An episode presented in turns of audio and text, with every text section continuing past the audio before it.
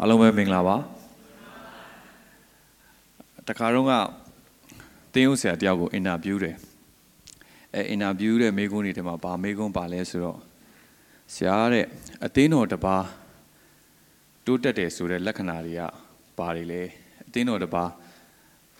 ဒီစိုးရုပ်တယ်ဆိုတဲ့လက္ခဏာတွေကဘာတွေလဲတဲ့အဲ့လိုမေးတယ်ဆိုတော့အဲ့အသင်းတော်တိုးတက်ခြင်းစိုးရုပ်ခြင်းကိုဘယ်ပေတံနဲ့တိုင်းလဲဆိုပြီးတော့တင်းဦးဆရာကအဲ့ဒီ မိကွန်းတစ်ခုမေးတဲ့အခါမှာတင်းအောင်ဆရာဗာပြောလဲဆိုတော့အသင်းတော်တိုးတက်တဲ့လက္ခဏာကတဲ့တင်းအောင်ဆရာသာမကတင်းတော်မှာရှိနေတဲ့ယုံကြည်သူအရောက်စီတိုင်းဟာတမန်ကျမ်းစာကိုဖတ်ရှုပြီးတော့ဆင်ခြင်နေခြင်းဟာအသင်းတော်တိုးတက်တဲ့လက္ခဏာဖြစ်တယ်တဲ့အသင်းတော်ရဲ့ပျက်စီးခြင်းဆွေးရုပ်ခြင်းဆိုတဲ့လက္ခဏာကတဲ့အသင်းတော်မှာရှိနေတဲ့ယုံကြည်သူတွေကျမ်းစာမဖတ်ခြင်းနှုတ်ကပတ်တော်ကိုမဆင်ခြင်မအောင်မေ့ခြင်းကအသင်းတော်ရဲ့ ပျက်စီးဆွေးယုံခြင်းလက္ခဏာပဲတဲ့ဆိုတော့ကျွန်တော်တို့လူအမြင်မှာတော့အသင်းတော်တိုးတက်တယ်ဆိုတာကနော်လူဦးရေတွေများလာတယ်နော်အစီအစဉ်တွေ special လောက်ကြတယ်စားပွဲတွေတောက်ပွဲတွေခီးသွားခြင်းတွေနော်တကယ်နှိုးကြားတက်ကြွစေတဲ့အစီအစဉ်တွေအများကြီးလှုပ်ဆောင်ခြင်းနော်တကယ်အသင်းတော်ကနှိုးကြားတက်ကြွနေတယ်ဆိုရင်ဒါအသင်းတော်တိုးတက်နေတယ်လို့ကျွန်တော်တို့လူတွေကတော့သုံးသပ်တယ်နော်တကယ်တကယ်တော့ အသင်းတော်တိုးတက်ခြင်းဆိုတာကတင်းယုံဆရာတာမကယုံကြည်သူရောက်စတိုင်းကတမန်ကျမ်းစာကိုဖတ်ရှုဆင်ခြင်နေခြင်းလက္ခဏာကအသင်းတော်တိုးတက်ခြင်းလက္ခဏာဖြစ်တယ်နော်အသင်းတော်ဆွေးရုပ်ခြင်းဆိုတာကတော့တင်းယုံဆရာတယောက်ပဲကျမ်းစာဖတ်တယ်နော်အဲတင်းယုံဆရာဖတ်တဲ့ကျမ်းစာကိုပဲအားလုံးဝိုင်းစားကြတယ်အားလုံးဝိုင်းပြီးတော့နော်တကယ်ယုံကြည်သူတွေကတော့ကျမ်းစာမဖတ်ကြဘူးယုံကြည်သူတွေရဲ့အတွေးထဲမှာဘာထင်လဲဆိုတော့တမန်ကျမ်းစာဖတ်ရှုဆင်ခြင်အောင်းမေ့ခြင်းဆိုတာ ဓမ္မဆရာတွေပဲလောက်ရမယ်အလုပ်လို့ထင်ထားပါတယ်နော်အဲ့တော့တကယ်တကယ်တော့တမန်ကျမ်းစာဖတ်ရှုဆင်ခြင်အောင်မေ့ခြင်းဆိုတာအသင်းတော်မှာရှိတဲ့သင်းယုံဆရာတွေဓမ္မဆရာတွေဒါမကယုံကြည်သူအရောက်စီတိုင်းပြုရမယ့်အရာဖြစ်တယ်လို့နော်အဲ့ဒီအရောက်စီတိုင်းအသင်းတော်မှာရှိတဲ့သူအရောက်စီတိုင်းနော်ဓမ္မဆရာဓမ္မကသင်ယုတ်ဆရာဓမ္မကယုံကြည်သူရောက်စီတိုင်းတမန်ကျမ်းစာဖတ်ရှုပြီးတော့ဆင်ခြင်နေခြင်းဟာအသင်းတော်ရဲ့တိုးတက်ခြင်းလက္ခဏာတစ်ခုဖြစ်တယ်ဆိုတာကို အဲ့ဒီသင်ယုတ်ဆရာကဖြေခဲ့တယ်ပေါ့နော်ဆိုတော့ဘာဖြစ်ဒီနေ့ meditation နော်တမန်ကျမ်းစာလေ့လာခြင်းအစီအစဉ်မှာတရားလေးကိုကျွန်တော်ပထမဦးစွာဝင်ငါခြင်းတာဖြစ်ပါတယ်အဲ့တော့အခုကျွန်တော်တို့တမန်ကျမ်းစာတစ်ပိုက်ဆင်ခြင်ဖို့ရန်အတွက်အတူတူကဖတ်ရအောင်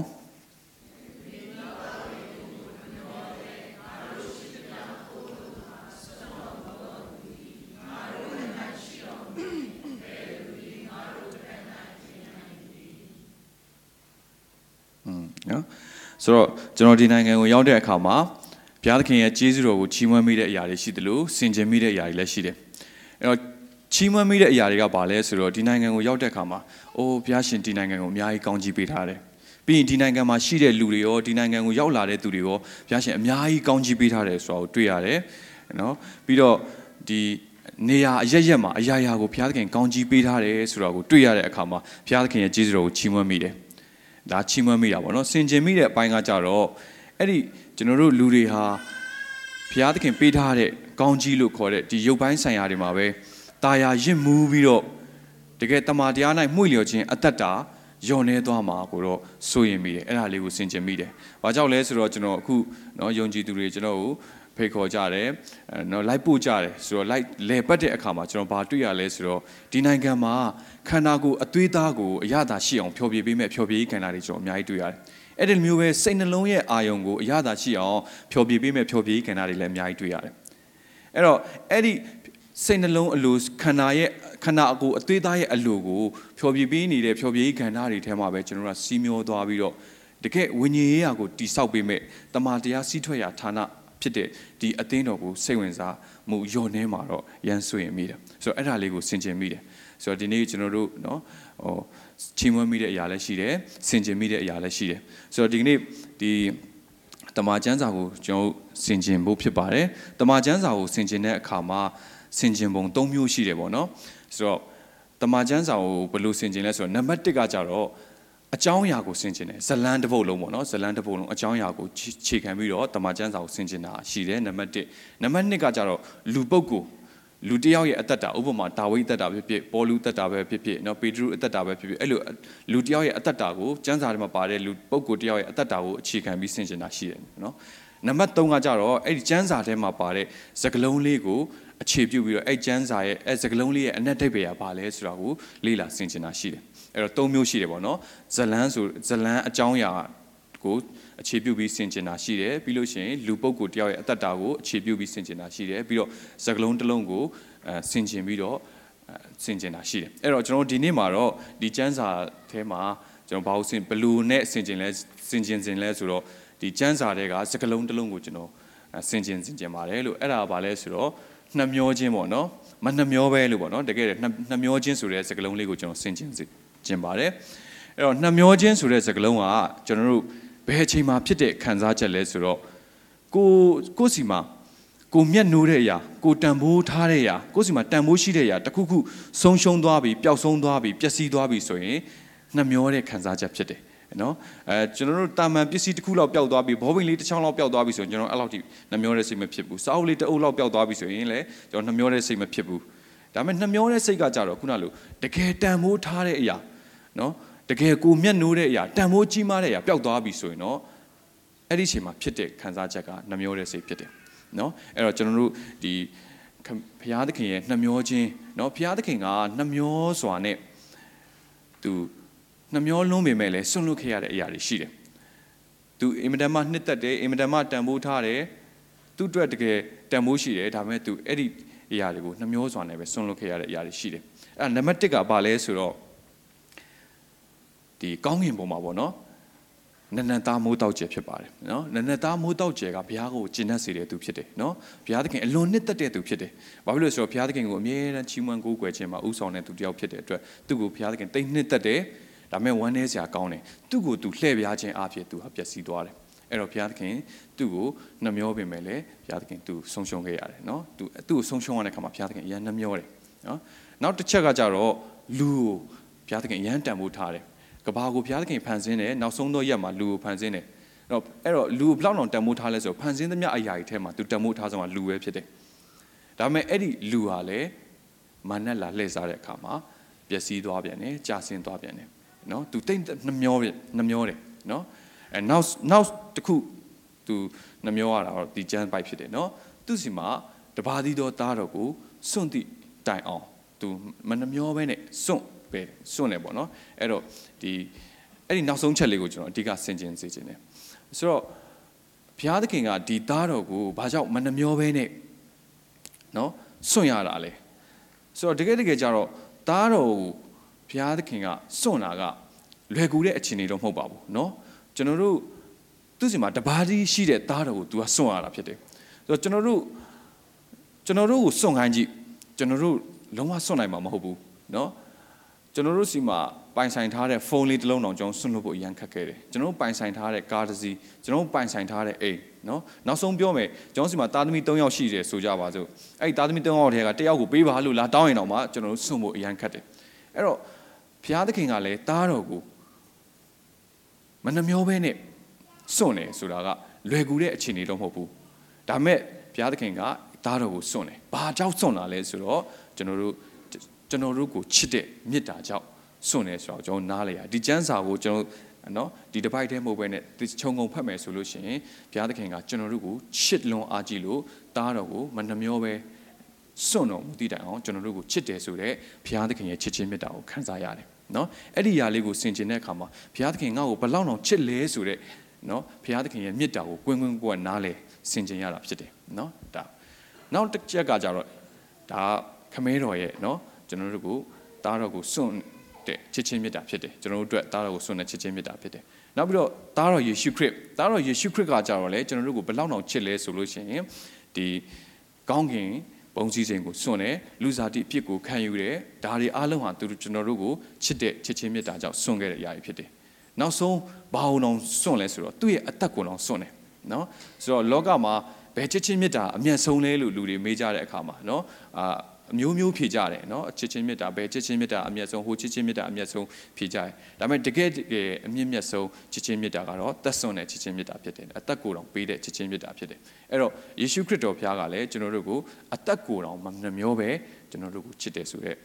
နော်စွန့်မနှမျောပဲနဲ့စွန့်တဲ့ချစ်ချင်းမေတ္တာကိုကျွန်တော်ခံစားရတယ်အဲ့တော့ဒီမှာကျွန်တော်တို့ဘာတွေ့ရလဲဆိုတော့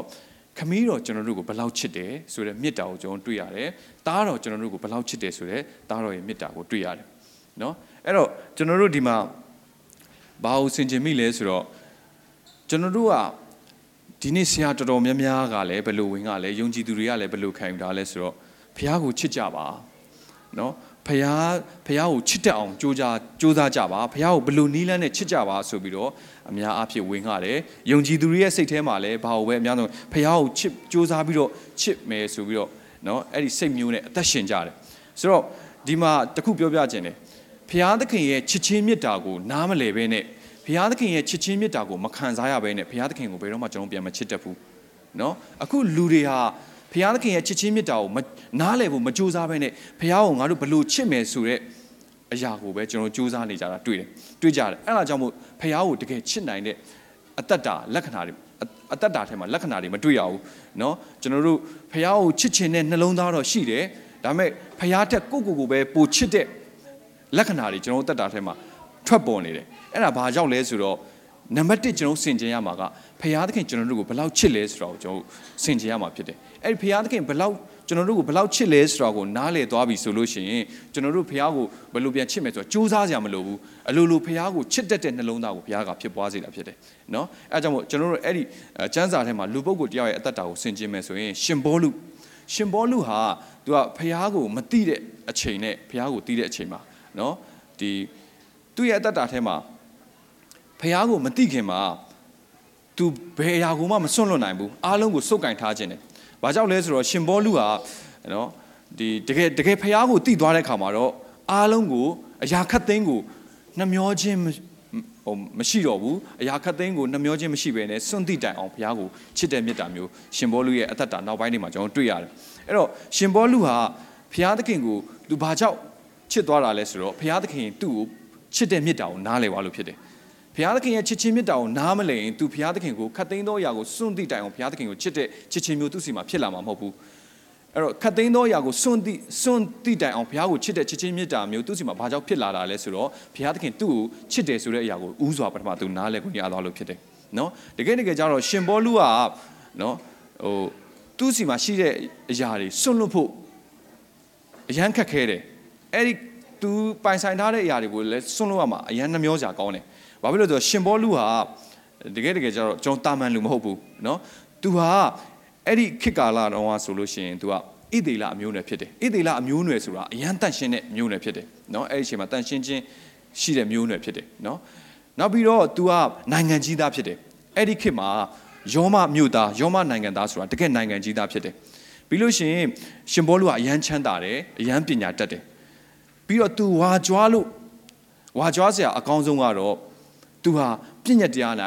စုံလင်တော်သူဖြစ်တယ်ပြည့်ညက်တရား၌စုံလင်တော်သူဖြစ်တယ်သူဟာသူ့ကိုသူဘလောက်အာမခံလဲဆိုရင်သူ့ကိုသူများကလက်ညှိုးထိုးပြီးအပြစ်တင်ခွင့်နဲ့ကင်းလွတ်တော်သူဖြစ်တယ်အာရှင်ဘောလုစီမှာဘာအပြစ်ရှိတယ်ညာအပြစ်ရှိတယ်အဲ့လိုမျိုးအပြစ်တင်စရာအခွင့်မရှိအောင်အပြစ်တင်ခြင်းနဲ့ကွင်းလွတ်တဲ့သူဖြစ်တယ်နောက်ဆုံးသူကဘလောက်ထိအောင်ကုံကုံပြောလဲဆိုတော့ငါကိုငါတော်မှာအပြစ်တင်ခွင့်နဲ့ကင်းလွတ်တော်သူဖြစ်တယ်လို့သူကပြောတယ် နော်အခုကျွန်တော်ကိုလူတယောက်ကနေပြီးတော့အာရှားစီမှာ